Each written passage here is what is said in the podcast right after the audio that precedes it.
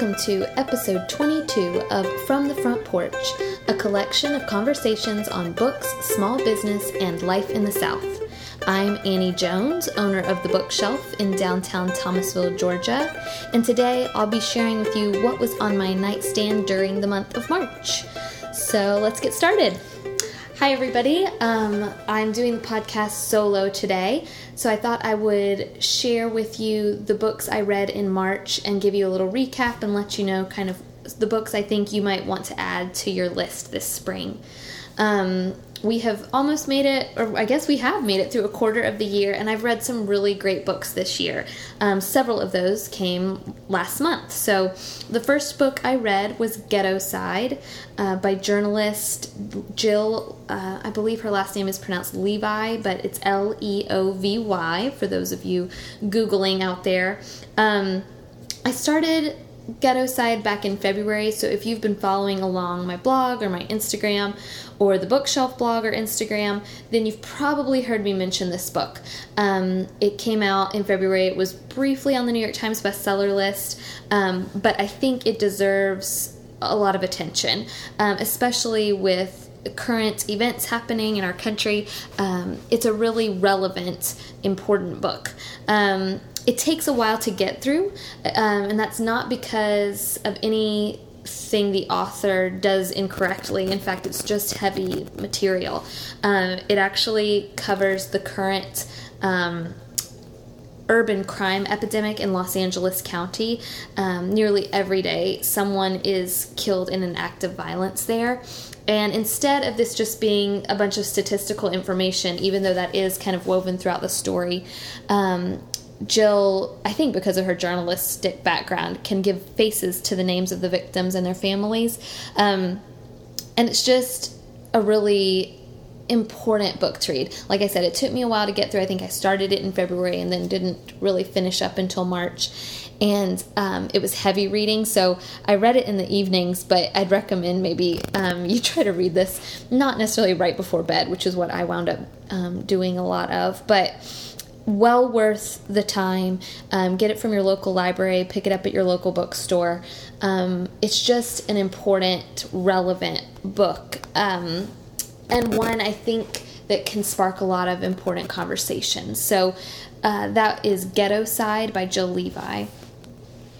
Um, the next book I read to kind of get me out of my ghettoside inspired funk, uh, it was Single Carefree Mellow by Katherine Heiny. Um, it's a collection of short stories, which short stories to me can either go really, really well or really, really wrong. Um, I think this one was really, really great. Um, I actually loved this book. I think it's ideal for spring and summertime reading. Um, it's one I would definitely recommend to my girlfriends, or I'd stick it in the mail to them if I had an extra copy. It's intelligent, funny, sad. Uh, I think it has drawn some comparisons to Lena Dunham, um, but Lena Dunham's book, of course, is nonfiction, and these are fictional short stories. Um, these are not uplifting necessarily. In fact, the each story deals a lot with love and marriage some infidelity. So if um, if in a literary setting that makes you uncomfortable, um, this book might be tough. Um, but it's really realistic. I think portrayals of growing up and um, what infidelity looks like, and and yet there it's also funny and heartbreaking and I just thought it was a really smartly written book. Uh, I also found them to be compulsively readable. Um, I finished this book in like two hours. I just kind of flew through. Um, and part of that's because I'm a fast reader, and part of that is just because the stories are really enjoyable and you'll find yourself wanting to just read the next one. So, you know, normally short story collections, I can read one story and then put it down for a little bit and then come back to it. But these I kind of wanted to read straight through. So, I really recommend this one, especially for those of you still spring breaking or getting ready to go um, go to the beach this summer. It'd be a fun one to um, take by the pool or share among friends, and um, it might even be a good book club uh, pick if you're looking for some short stories to read among yourselves. Um, the next book I read was actually an advanced reader copy, so good news for me, bad news for you, I suppose. Uh, the book was Everybody Rise by Stephanie Clifford. go ahead and put this one on your list. Um, especially if you're like me. So, one of my favorite genres, I'm not even sure what you would call it. It's kind of literary fiction, it's definitely female centric. Um, J. Courtney Sullivan, Maggie Shipstead, um, those types of books. I loved Maine by J. Courtney Sullivan, Curtis Sittenfeld, um, Yonahlossee Riding Camp for Girls. If any of these titles are sounding familiar to you, and if those are books you enjoyed, that is kind of my I won't even say guilty pleasure because I don't feel guilty about it at all. Those are some of my favorite types of books. Um, Everybody Rise fits beautifully in, in among those titles, um, and Stephanie Clifford deserves a spot among those authors. Um, this was one of my favorite books of March. It might be one of my favorite books of the year thus far. Um, again, completely different from A Ghettoside or one of those books that you need to read that I think is important for you to read. This one was just really enjoyable. It, it, again, one of my favorite genres of, of reading, so hard not to make my, my top list. Um, this is a debut novel. It's one I think you'll be hearing quite a bit about, even if um, J. Courtney Sullivan and Curtis Sittenfeld aren't your typical uh, books. Everybody Rise takes place in New York City in 2006, so a few years before the crash, and so we really get this portrayal of the opulence of New York City. And we've got this 26 year old protagonist, Evelyn Beacon, and she's struggling to find her way in the world of the Manhattan elite. So she's working for this new social media kind of company, and she's trying to attract and mingle with the upper echelon of the city. And she's convinced she belongs there, and yet you, you as the reader, quickly discover she probably doesn't belong there. Um, her personality and her financial situation don't match uh, the world that she's trying to live in. Um, and I read this book again compulsively like couldn't really put it down i remember reading it one night while i was cooking dinner and i became so frustrated with Evelyn that I almost burned my supper. Like I was so distracted and distraught by the decisions that she was making, which to me means I was really invested in this story. Um, it the book tracks Evelyn's rise and of course her fall, which may be where the title comes from.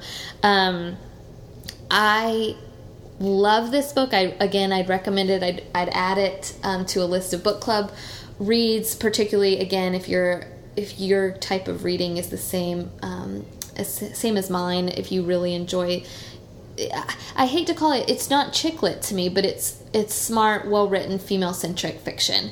Um, and Everybody Rise is excellent. I recommended it on Indie Next list. Um, I've already told my staff we're going to need to order several copies because it's kind of going to be my book I push here at the end of the summer. So, Everybody Rise by Stephanie Clifford will release in August, so you've got to wait a couple months. Um, I did get two advanced reader copies in the mail, and although I desperately wanted to keep one, I did send them off into the world. So, um, if you follow me on Instagram, um, I've got a Sisterhood of the Traveling Book Club going on right now. Um, so I send these advanced reader copies out into the world once I'm done with them and um, leave them in your hands, and you kind of get to pass them on to someone else and let me know what you think. I uh, I'm always intrigued by what other people are reading, and I want to know what you think too. So if you follow me on Instagram, you can um, sign up or um, try to get some of these advanced reader copies sent your way. I would love to send you one. But these two of um, copies of Everybody Rise are already in new homes, and I hope they're being read and enjoyed as much as I enjoyed them. Um, so Everybody Rise by Stephanie Clifford releases in August. The next book I read um, was In a Dark Wood by Joseph Luzzi. Um, that's uh, Joseph L U Z Z I, in case you're the Googling type. Um, I picked this one up again as an advanced reader copy. Uh, this book will release in July. The reason I picked it up was the title comes from um, it comes from Dante's Divine Comedy, and my husband and I really, I don't know if you want to say you love the Divine Comedy, but we really appreciate and have learned a lot from Dante's The Divine Comedy. And I'm always intrigued with fictional and non-fictional looks at that work. So one of my actual actually one of my favorite kind of retellings or ins- I don't know inspired by books um, is fictional The Dante Club by my uh, Matthew Pearl I believe his name is. Um, I read it several years ago, so um, it, I'm not even sure when it came out, but I had just finished a course on Dante's Divine Comedy and really thoroughly enjoyed that fictional take. So this one is was an advanced reader that came across my desk, and I thought I'd give it a shot. Um, the premise is sad. Um, author and Italian professor Joseph Luzzi lost his pregnant wife in a terrible car accident, but not before she gave birth to their first child. So, In a Dark Wood is really a story of grief and heartbreak, and how this Italian professor managed to come through his own dark wood um, by following Dante. So, if you are a fan of the classics, and if you are a student of Dante, I think you'll enjoy this book. Now, um, I also think this book has very academic undertones, and again, I think that's because the author is a professor. And so it's written, even though it's a memoir, it definitely reads um, in some places like a textbook. Now, I found the little tidbits about the historical aspects of Dante and the Divine Comedy and Italy. I found those really interesting because those are subjects that interest me. Um, I've traveled to Italy. Um, Jordan and I studied the Divine Comedy in school. Um, so those parts of the novel of the it's not a novel. Those parts of the memoir I actually found to be really fascinating. Um, but I know that not everyone will. So this is a book that I think you will enjoy if you're familiar with Dante, if you have read the Divine Comedy, and if you understand the ins and outs of that book, or if you want to understand the ins and out of that book even more, um, then I think you will enjoy In a Dark Wood. Um, I thought that I was going to enjoy the memoir parts of this book because I am a memoir fan. Um, but as I said, the parts I actually found most interesting were the parts about the history of Dante, his story of grief, um, while heartbreaking and saddening, perhaps because he's a professor, perhaps he's because he's already worked through his grief. I didn't feel much emotion. It wasn't like, for example, um, Joan Didion's a year of magical thinking completely wrecked me. Um, I'm not a super emotional, emotive person, but I loved that book. It was heart wrenching and and completely haunted me for weeks after. This did not do that. Instead, like I said, what I found interesting were the parts about Italy. So if you're traveling to Italy, this might be a fun one to pick up um, on your travels.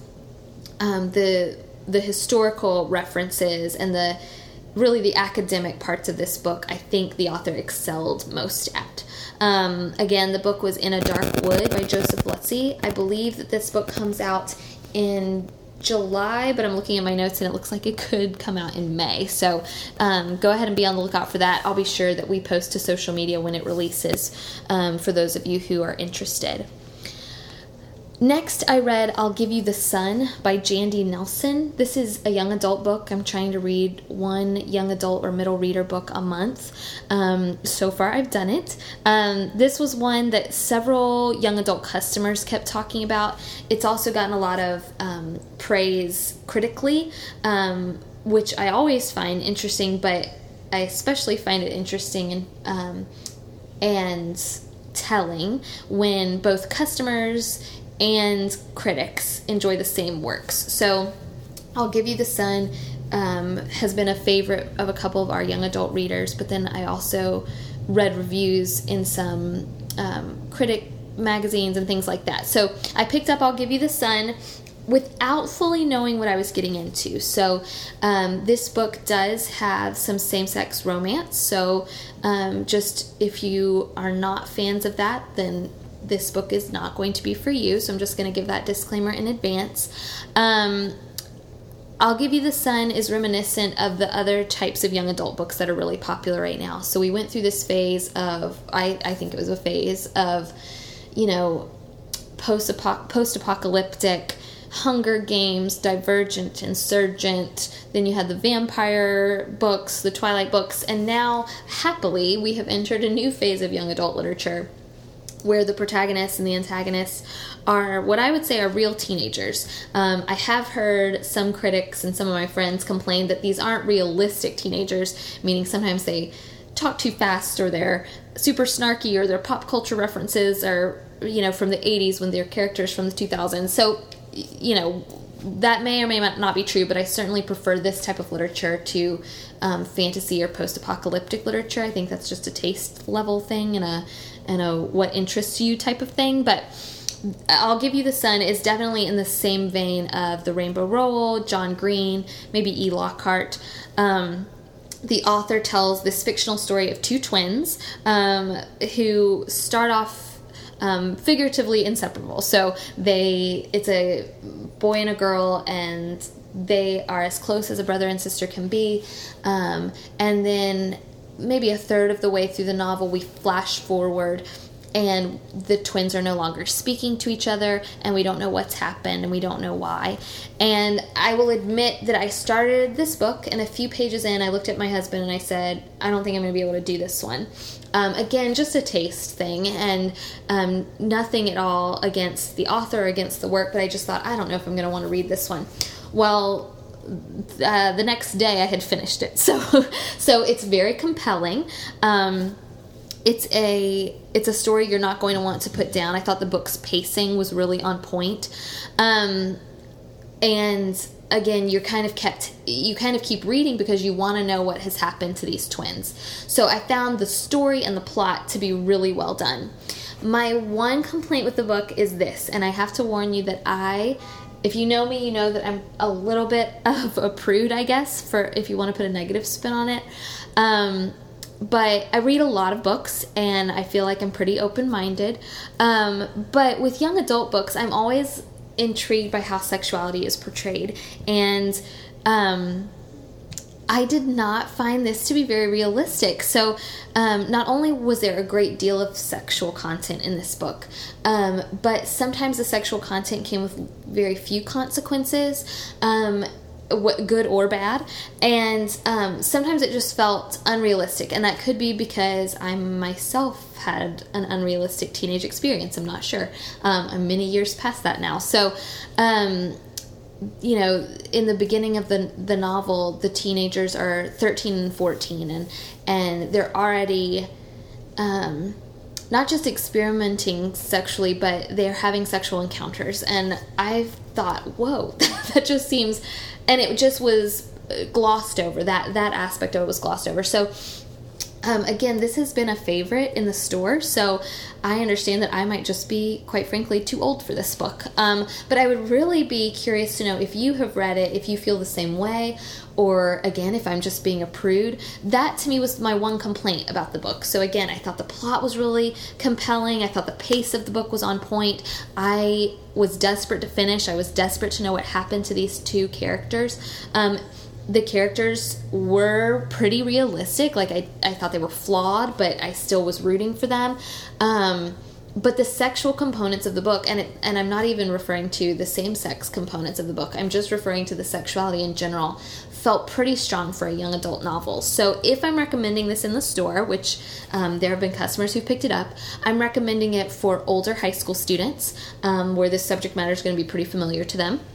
Um, or I'm recommending it to the new young adult audience, which is college students or, or young 20s. Um, you know, if you've been doing any amount of reading, you understand that young adult literature isn't really just for young adults anymore, or it's, you know, emphasis on the adult, meaning I'm not going to recommend this book to a middle school student um, or even an early high school student, but I will, you know, depending on the taste level of the customer, recommend it to an older um, high school student or um, a college college or young professional. Um, again, it's I'll Give You the Sun by Jandy Nelson, and I would love to hear your feedback. Um, you know, that's the beauty of books is everybody's got different taste levels and different things that they enjoy, and I'd be curious to know what any of you thought about this one.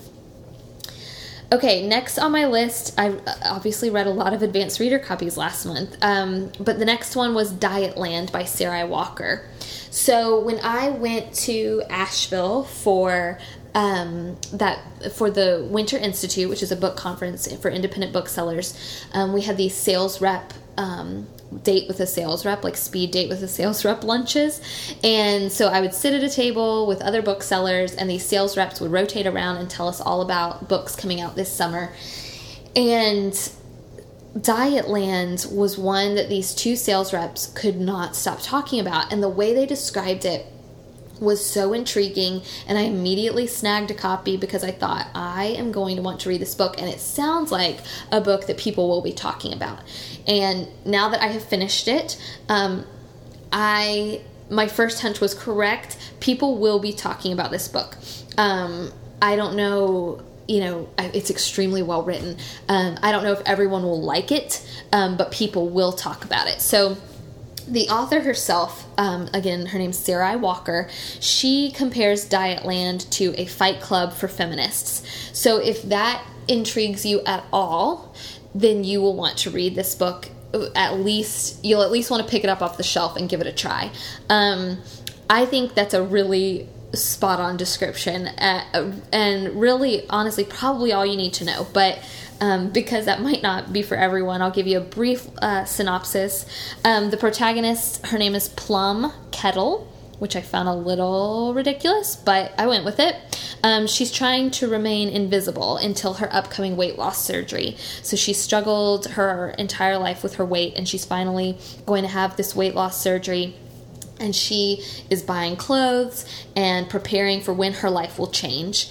Um, she thinks she will finally be able to live the life that she has imagined for herself.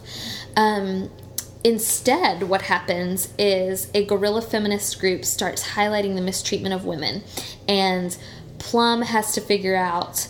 Um, through some through this series of events, Plum winds up becoming a big part of this movement, and she has to discover what she thinks about herself and women in general and and whether this surgery really would turn her world upside down or or how women are portrayed in media.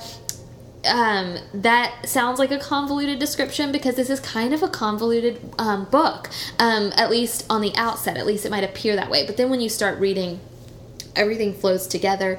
Um, Sarai does a beautiful job of kind of telling this very quirky story. Um, if feminist manifestos are your thing, and I know some of you are listening and cringing, so this is not going to be for you, um, but if a feminist manifesto or a fight club for feminists or a Lena Dunham type book, which I know I've referenced her twice today, but um, that's really what this is um, then by all means pick up Dietland. Um, I read it, and there were parts of it I really struggled with because I really thought I got to talk to somebody about this. Like, I don't necessarily agree with this, or I think this is weird. Um, and then other parts of it I thought were so smart and so well done. Um, if your book club is brave, this could be a book club book for you. Um, you know, if your book club enjoys things like Roxane Gay's Bad Feminist or um, you, not, Lena Dunham's Not That Kind of Girl or even an Amy Poehler or a Tina Fey. I mean, this is kind of dark, snarky. You know, I don't, you know, Amy Poehler and Tina Fey are funny, but I don't necessarily think they're dark and snarky. And this this book is fictional and it's dark and it's snarky and it's clever and I already mailed my advanced reader copy out to somebody again as part of that Sisterhood of the Traveling Book Club, and I cannot wait to hear what this particular person thinks about this book. Um, I finished it, and my first thought was, oh my gosh, I need to talk to somebody about this. And I imagine there will be some buzz around this book for that very reason. I think you're going to find this one might hit the talk shows, might hit the Today Show, um, Good Morning America, that kind of thing. So go ahead and just tuck that information away in the back of your mind because this book will release next month. It'll release in May, and let's see if my predictions are right, and let's see if um, if mainstream media starts talking about this one.